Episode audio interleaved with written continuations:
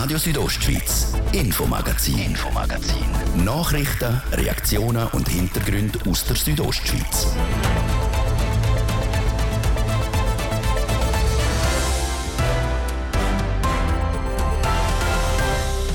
Einen guten Abend und willkommen zum Infomagazin hier auf RSO. Da reden wir unter anderem über das schwarze Gold. Das wird seinem Titel momentan absolut gerecht. So teuer wie jetzt ist das Öl und damit eben auch das Benzin und der Diesel schon lange nicht mehr. Gewesen. Auf einem historischen Rekordpreis sind wir momentan noch nicht. Es fehlt aber nicht mehr wahnsinnig viel zu dem neuen Rekordstand. Die Gründe für die hohen Benzinpreise und wie weit darauf das sie noch gehen, wir haben mit unserem Experten darüber geredet.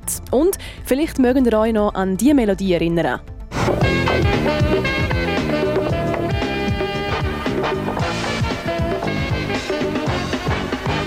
So hat es tönt, wenn im Fernsehen die Lottozahlen gezogen worden sind. Zwar nicht um Millionen, aber immerhin um die Listennummern für die Grossratswahlen ist es bei der Auslosung heute in Chur gegangen. Welche Parteien mehr Glück hatten und welche laut unserem Experten weniger, wir klären es im Infomagazin. Einen guten Abend, am Mikrofon ist Adrian Kretli. Wer in den letzten Tagen mal wieder hat bei der Tankstelle vorbeigehen der hat vermutlich auch fast den Schlag getroffen. Das Benzin und der Diesel, beides so teuer wie schon lange nicht mehr.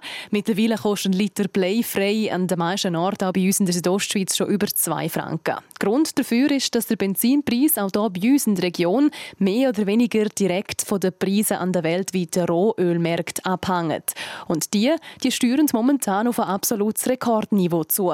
Wie der Südostschweiz Wirtschaftsredaktor Stefan Schmid erklärt, sind die Rohölpreise momentan so hoch wie seit 2008 nicht mehr. Grund für die rekordhohen Preise ist der Krieg in der Ukraine. Dazu muss man wissen, dass Russland der weltweit drittgrößte Produzent von Öl ist. Verunsicherung an den Märkten, die Angst vor einer Ausweitung des Konflikts sind momentan riesig. Das sieht man nicht nur beim Rohöl, das sieht man auch an der Entwicklung an der Börse, das sieht man beim Erstarken vom Schweizer Franken, das sieht man auch am Goldpreis. Und ein weiterer Grund, wo die Preise schon vor dem Konflikt in der Ukraine steigen lassen hat, sind immer noch die Auswirkungen der Corona-Pandemie. Weltweit hat sich die Lage in der Wirtschaft wieder ein bisschen beruhigt und die Nachfrage nach Öl die ist plötzlich wieder stark angestiegen. Das hat dann auch automatisch den Preis steigen lassen. Ganz auf dem Niveau von 2008 sind wir aber noch nicht. Auf einem historischen Rekordpreis sind wir momentan noch nicht. Was man sagen kann, auch dazu mal im Sommer 2008 hat man kurzzeitig etwa 2 Franken für einen Liter bleifrei in der Schweiz gezahlt. Allgemein gibt es laut dem Wirtschaftsjournalist Stefan Schmid aber auch neben der Ukraine-Krise und der Corona-Pandemie einen Haufen Faktoren, die in den Preis eben hineinspielen. Das sind zum einen die Vertriebskosten der einzelnen Tankstellen, das sind staatliche Abgaben, das sind auch Kosten, die für den Transport vom Öl über den Rhein bei uns ins Land anfallen. Und dann spielt auch der Wechselkurs Dollar-Franken noch eine gewisse Rolle. Im aktuellen Umfeld und für die aktuelle Preisentwicklung spielen diese Faktoren aber eher eine untergeordnete Rolle. Ob sich die Benzinpreise in nächster Zeit wieder stabilisieren oder ob es noch weiter darauf geht, das weiß momentan niemand so genau. Das ist sehr schwierig zu beurteilen. Was man aber mit Sicherheit sagen kann, die Weiterentwicklung vom Ölpreis und damit auch die Entwicklung vom Benzin- und Dieselpreis bei uns an der Tankstelle, die hängt eins zu eins mit der weiteren Entwicklung vom Krieg in der Ukraine ab. Das kann man etwa so abbrechen, dass man sagt, wenn es weitere Sanktionen gegen Russland gibt, wenn sich der Konflikt weiter ausweitet, dann dürften auch die Preise bei uns, Benzinpreise bei uns an der Tankstelle weiter anziehen und in neue Höhen steigen. Wie sich die Preise in Zukunft an den Zapfsäulen auch bei uns in der Südostschweiz entwickeln, das hängt also von ganz vielen verschiedenen Faktoren ab. Und Corona und der Angriff von Russland auf die Ukraine hat nicht nur Einfluss auf den Benzinpreis, sondern auch auf das Reiseverhalten der Leute. Zwei Jahre lang hat Corona die Welt praktisch stillgelegt. Seit die Massnahmen aber mehr oder weniger aufgehoben worden sind, kriegen auch die Leute bei uns in der Südostschweiz wieder ein bisschen mehr Lust zum Reisen gehen. Das spielt natürlich auch die Reisebüros in Karten. Denn noch immer buchen die Leute lieber über deren Anbieter als selber im Internet, wie der Beitrag von Livio Biondini zeigt. Bis zu 85 Prozent Einbußen haben einige Reisebüros müssen in Kauf nehmen wegen der Corona-Pandemie. Die unsichere Lage, die Corona-Massnahmen und natürlich das Virus selber haben dazu geführt, dass viel weniger Leute als vorher reisen sind. Für die Reisebüros ist es eine schwere Zeit wie Petra Moser, stellvertretende Filialleiterin von Bolero Reisen in Thusis, erzählt.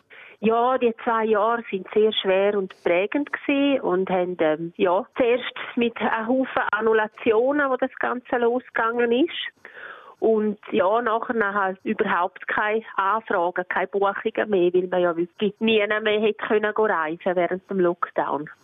Ein Stellenabbau hat es bei den angefragten Reisebüros aber keine gegeben, wie auch der Daniel Amedro bestätigt, Geschäftsführer vom Reisebüro Monami in Klosters. Wir haben keinen Stellenabbau gemacht, aber eine Mitarbeiterin ist im letzten Herbst dann von sich aus hat sie gewechselt, also Branche gewechselt. Darum, äh, die haben wir dann auch nicht ersetzt, die Person, aber äh, sonst haben wir keinen Abbau gemacht. Natürlich auch dank der Hilfe vom Bund und vom Kanton, sprich äh, Kurzarbeit und EO-Entschädigung, genau.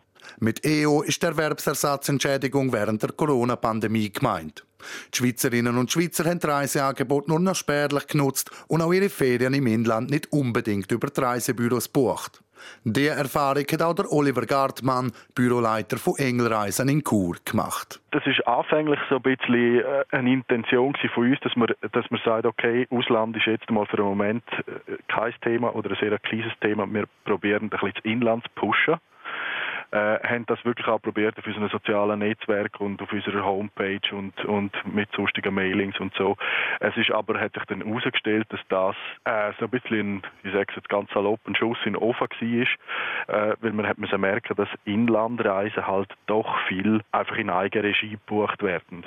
Weiter gäbe es auch bei den Mietautos an einigen Orten Engpass, weil viele Anbieter während der Pandemie ihre Flotten abgebaut haben, damit die Autos und Camper nicht jahrelang umstehen, aber nicht gebraucht werden.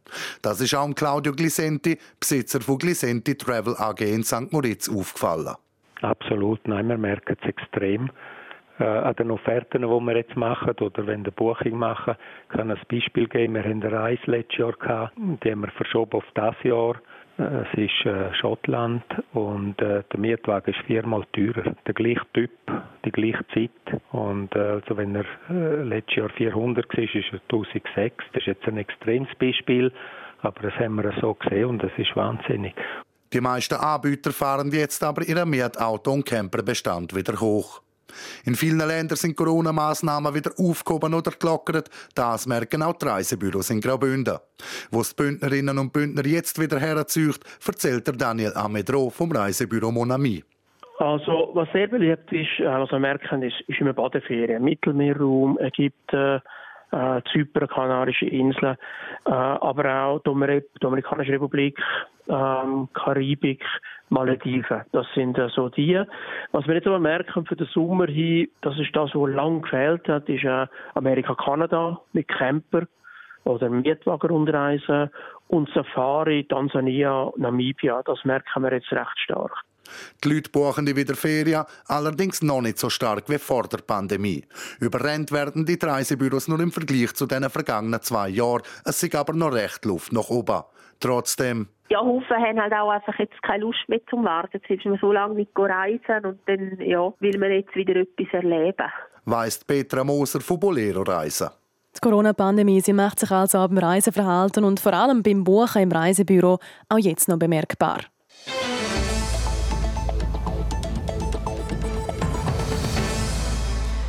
Prozesstag Nummer 6 in der Causa Vinzenz. Im Prozess gegen den Ex-Chef der Raiffeisen Schweiz, der Bündner Pierin Vinzenz. Im Prozess, wo eine lange Liste mit Anklagepunkten, wo ihm und weiteren Mitbeschuldigten vorgeworfen worden sind, durchgegangen wird. Heute ist der Hauptanklagte Vinzenz aber nicht im Zentrum gestanden. Er selber ist nicht einmal vor Ort gewesen, wie mir Pierina Hasler erzählt hat. Sie ist für die Südostschweiz am Zürcher Bezirksgericht und verfolgt dort den Prozess für uns mit. Er hat sich entschuldigen lassen. Warum? Die Begründung muss er natürlich uns, die Journalistinnen, äh, nicht sagen. Die Anwälte wissen das. Also es können verschiedene Gründe sein. Entweder er ist wirklich krank oder hat müssen eine dringendere Verabredung. Wobei, was könnte dringender sein als das, als das Verfahren gegen einen selber? Aber es kann tatsächlich verschiedene Gründe sein. Es muss aber sicher ein wichtiger Grund sein. Sonst hätte er müssen erscheinen, weil der Beat Stocker ist selbstverständlich auch da und die Mitbeschuldigten sind auch da. Es ist heute Morgen eigentlich gar nicht in erster Linie um den Pirin Vinzenz oder um den Beat Stocker selber gegangen, sondern das Plädoyer hat sich um einen ganz anderen Mann gedreht. Also am sechsten Prozesstag geht es eigentlich um die Firma Investnet, das ist so eine KMU-Beteiligungsfirma, um diese zwei Gründer von dieser Firma. Heute Morgen ist der erste dran das ist eigentlich ganz, ganz ein, ein tragischer Fall. Der Mann ist, ist, äh, ist vor vier Jahren laut seinem Anwalt noch ganz, ganz gesund gewesen, gesund und sportlich, sagt er. Jetzt ist er in einem Heim für betreutes Wohnen. Laut NZZ äh, ist, er, ist er dement und kann nicht Auskunft geben. Er, er weiß wirklich nicht, nicht mehr, was Sache ist. Wirklich ganz tragisch.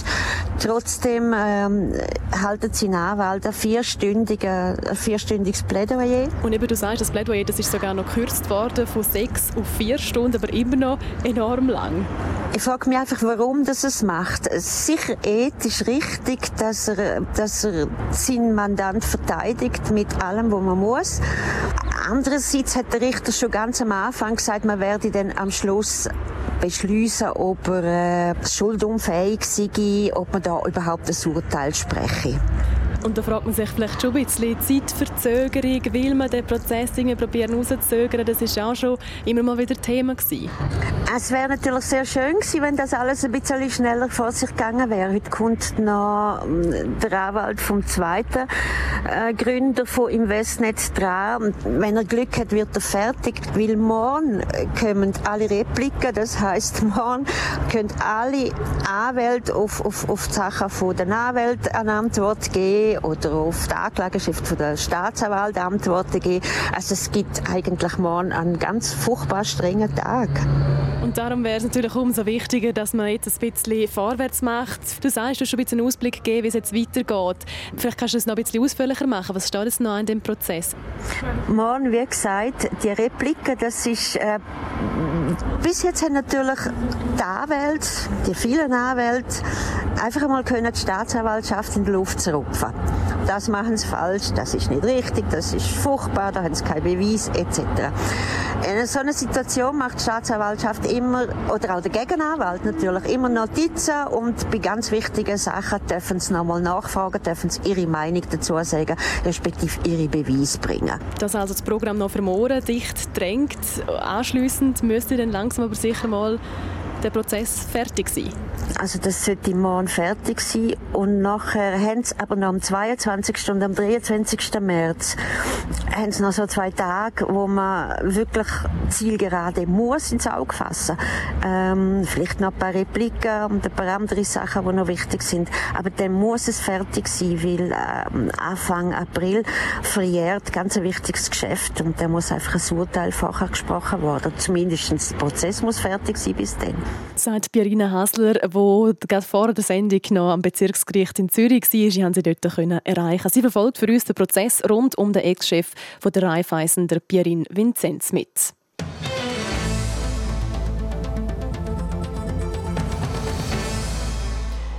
Sport ist zwar in den meisten Fällen etwas Wunderbares und gut für die Gesundheit, sagt man, in ein paar Fällen endet ein wunderbarer Wintersporttag aber tragisch. Der Winter ist in der Schweiz nämlich schon zu über 100 Lawinenunfällen gekommen. Zwölf Personen sind da dabei ums Leben gekommen. Die Hälfte davon bei uns im Kanton Graubünden. Warum es dieses Jahr schon so viele Unfälle gegeben hat, zeigt der Beitrag von Jasmin Schneider in Zusammenarbeit mit TV Südostschweiz. Nicht gerade selten hat man den Winter von Lawinenunglücken hier bei uns in der Südostschweiz gehört oder gelesen. Rund 40 Lawinenunfälle sind in Graubünden passiert. Sechs Leute sind dabei tödlich verunglückt. Besonders rausstechen in den Winter bis jetzt aber gleich nicht, sagt der Benjamin Zweifel vom Institut für Schnee- und Lawinenforschung SLF. Nein, wir haben eigentlich das Jahr normale Werte oder sogar leicht unterdurchschnittliche Werte. Es war zwar eine Phase, Anfang Februar, wo es sehr viele Lawinen gab, aber sonst war es auch eine lange Phase ruhig. Gewesen. Dass es im Februar viele Lawinen gegeben hat, zeigt sich auch in der Statistik. Die sechs Leute in Graubünden sind nämlich alle zwischen am 3. und 23. Februar verunglückt. Und auch schweizweit sind zehn von den insgesamt zwölf Todesopfer im Februar in einer Lawine ums Leben gekommen. Anfang Februar haben wir ganz einen schlechten Schneedeckenaufbau von der langen trockenen Phase vorher. Im Januar hat sich der Schneekörnig umgewandelt und auf den körnigen Schnee hat es dann drauf ziemlich viel. Und der Königsschnee ist ein Kugellager und auf dem sind dann, hat man ganz einfach Lawinen auslösen und darum ist es dort etwa zwei Wochen lang wirklich sehr heikel gewesen. Die Situation ist aber nicht im ganzen Kanton gleich.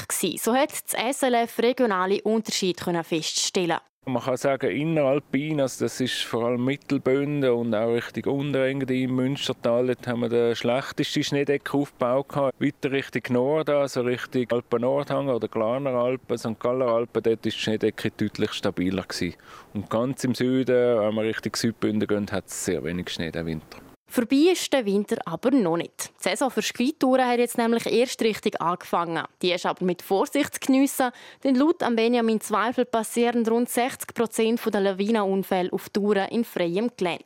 Aktuell ist die Lawinengefahr zwar klein, das könnte sich aber schnell ändern. Wir haben aktuell eine lange trockene Phase, wo sich eben auch an der Oberfläche der Schneedecke wieder ein Kugellager bildet. Und falls es wieder mal schneien sollte, auf das drauf, könnte es durchaus noch mal recht kritisch werden. Weil dann haben wir eigentlich eine gleiche Situation wie im Februar. Und wenn dann wieder viele Leute unterwegs sind, dann kann es durchaus noch mal zu vielen Lawinenunfällen kommen. Darum gilt weiterhin, wer auf eine Tour geht, soll sich zuerst über die aktuelle Lawinensituation informieren und seine Tour dementsprechend anpassen. Außerdem soll man sich vor der Tour ausbilden oder sonst kann man immer noch mit einem Bergführer oder einer Bergführerin auf eine geführte Tour mitgehen. Jasmin Schneider mit einem ersten Fazit vom Lawinenwinter 2021-2022. Das wäre es schon mit dem ersten Teil von unserem Infomagazin hier auf RSO. Bevor es weitergeht mit dem zweiten Teil, jetzt Kurznachrichten, die Wetteraussicht und einen Blick auf den Verkehr. Der Dienstagabend hier bei uns auf Radio Südostschweiz. Jetzt haben wir es eine Minute über halb sechs. News Update. Mit Olivia Limacher. Die Listennummern der Parteien für die Bündner Parlamentswahlen sind bekannt. Die Nummer 1 gehört der gemeinsamen Liste von SP und Grünen. Die FDP hat die Nummer 2, SVP 3 und GLP 4. Die letzte Liste, also die Nummer 5, gehört der Mitte. Die Bündner Parlamentswahlen finden am 15. Mai statt. Die Covid-App wird am 1. April deaktiviert. Mit dem geplanten Übergang in die normale Lage gemäß Epidemiegesetz per April 2022 will der Bund auch die Swiss Covid-App deaktivieren und die Benutzerdaten vernichten. Noch bis am Montag können die Kantone dazu Stellung nehmen. Wegen der schweren Spannungen mit Russland will die EU so schnell wie möglich unabhängig von russischem Gas werden. Heute legte die EU-Kommission einen Plan mit Maßnahmen vor, um russische Gasimporte innerhalb von einem Jahr um zwei Drittel zu reduzieren. Den Plänen zufolge geht es darum, den Ausbau erneuerbarer Energien zu beschleunigen, neue Quellen für Gaslieferungen zu erschließen und den Energieverbrauch zu senken. Ein 38-jähriger Schweizer soll im Kanton Grabünden mit Kokain und Heroin gehandelt haben. Der Mann habe den Drogenhandel gestanden, teilte die Kantonspolizei heute mit. Die Staatsanwaltschaft Grabünden habe gegen ihn ein Verfahren eröffnet, hieß es. Der Drogenhändler befindet sich im vorzeitigen Strafvollzug. Das Wetter. Präsentiert von Tanzschule Home of Dance. Die Tanzschule in Kur für alle Partens. Von Disco Fox über Salsa bis zu Hochzeitstanz und Bachata. www.homeofdance.ch ja, wir gehen einer praktisch überall sternenklaren Nacht entgegen und auch morgen Mittwoch gibt es wieder einen perfekten, einen von A bis Z sonnigen Wintersporttag mit Tageshöchsttemperaturen von 11 Grad im Churer Rheintal. In Bivio gibt es 3 und in Arosa 2 Grad.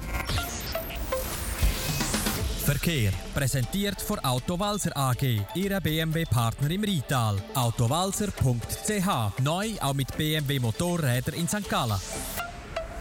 Wir haben im Moment immer noch Stau oder stockenden Verkehr in der Stadt Chur und zwar im Bereich Postplatz Welsdörfli auf der Kasernenstraße stadtauswärts, dann bei der Autobahn Ausfahrt Chur Nord stadteinwärts und auf der Masanzerstraße stadtauswärts. Ihr braucht Chur im Moment rund 5 bis 10 Minuten länger. Sonst sieht es gut aus. Weitere Meldungen haben wir keine über größere Störungen. Wir wünschen eine gute und sichere Fahrt. Verkehr. Und wir gehen zurück in die Redaktion zur Adrienne Kretli. Radio Südostschweiz, Infomagazin, Infomagazin. Nachrichten, Reaktionen und Hintergründe aus der Südostschweiz.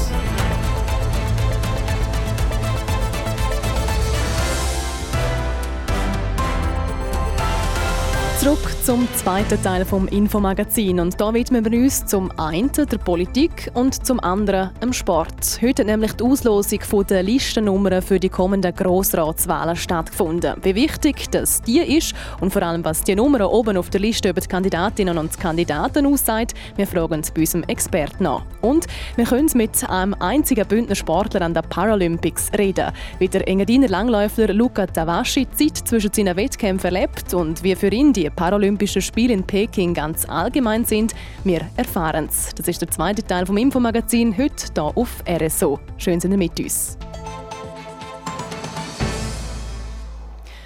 Nummer 1 die SP und die Grünen, Nummer 2 die FDP, das 3 hat die SVP, das Nummer 4 gehört der GLP und mit der Nummer 5 an Start geht die Mitte.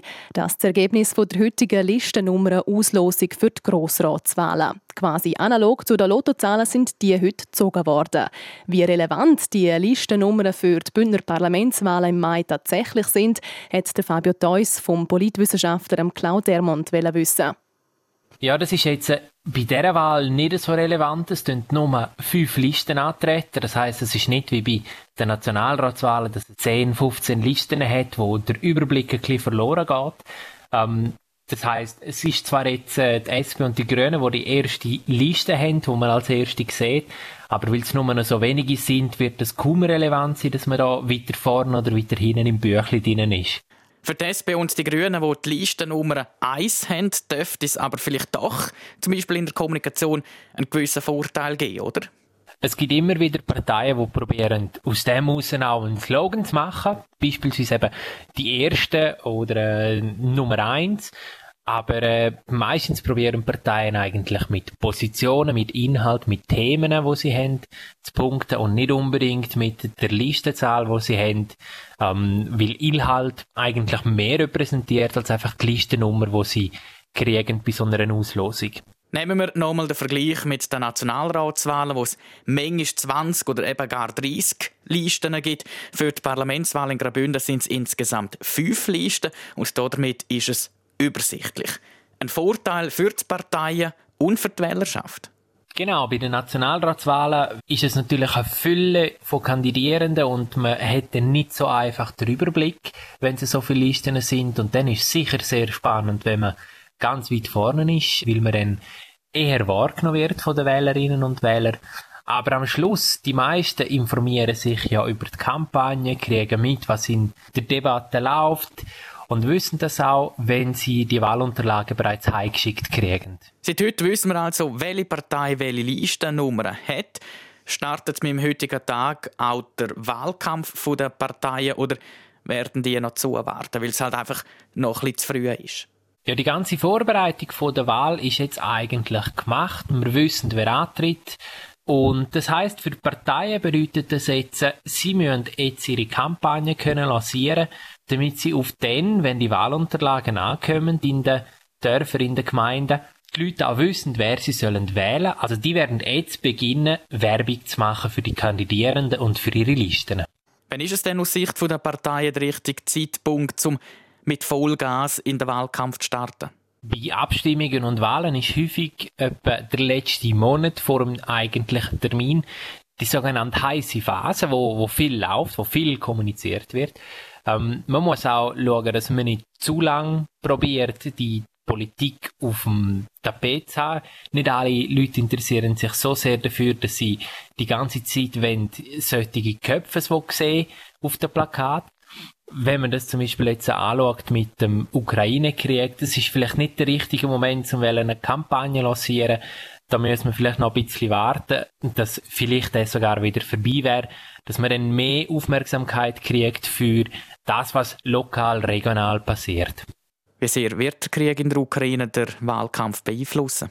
Inhaltlich wird es nicht so einen grossen Einfluss haben auf die Bündner Wahlen, weil der Kanton Graubünden hat wenig Möglichkeiten, Außenpolitik zu betreiben beispielsweise. Aber es ist sicher so, dass wenn das Thema sehr präsent ist in den Medien, sehr häufig auch wahrgenommen wird in den Nachrichten, dass dann weniger Zeit bleibt für die Bündner Politik selber können bekannt zu machen in dieser Zeit. sagt der Bündner Politwissenschaftler Claude Dermont. Am 15. Mai wird dann also gewählt. Dann kommt aus, wer künftig im Bündner Parlament für uns wird politisieren.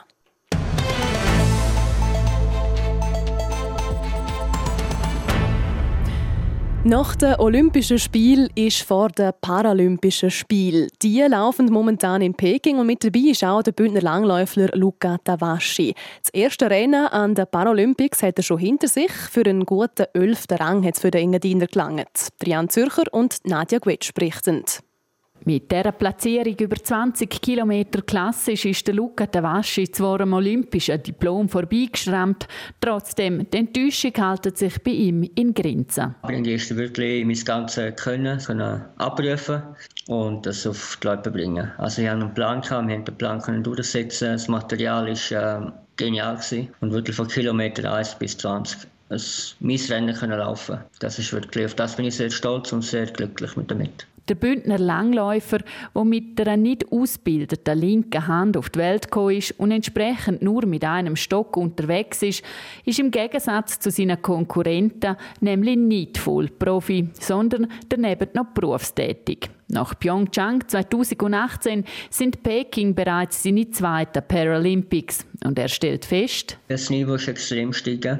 Die Nationen sind professionell oder halbprofessionell, die meisten Athleten unterwegs. Das heißt, sie haben den Sport als erstes. Ich muss da immer noch ein bisschen zwischen der Arbeit und, und Sport jonglieren. Ich mache fast eigentlich mehr professionelles Freizeitsport, kann man fast sagen.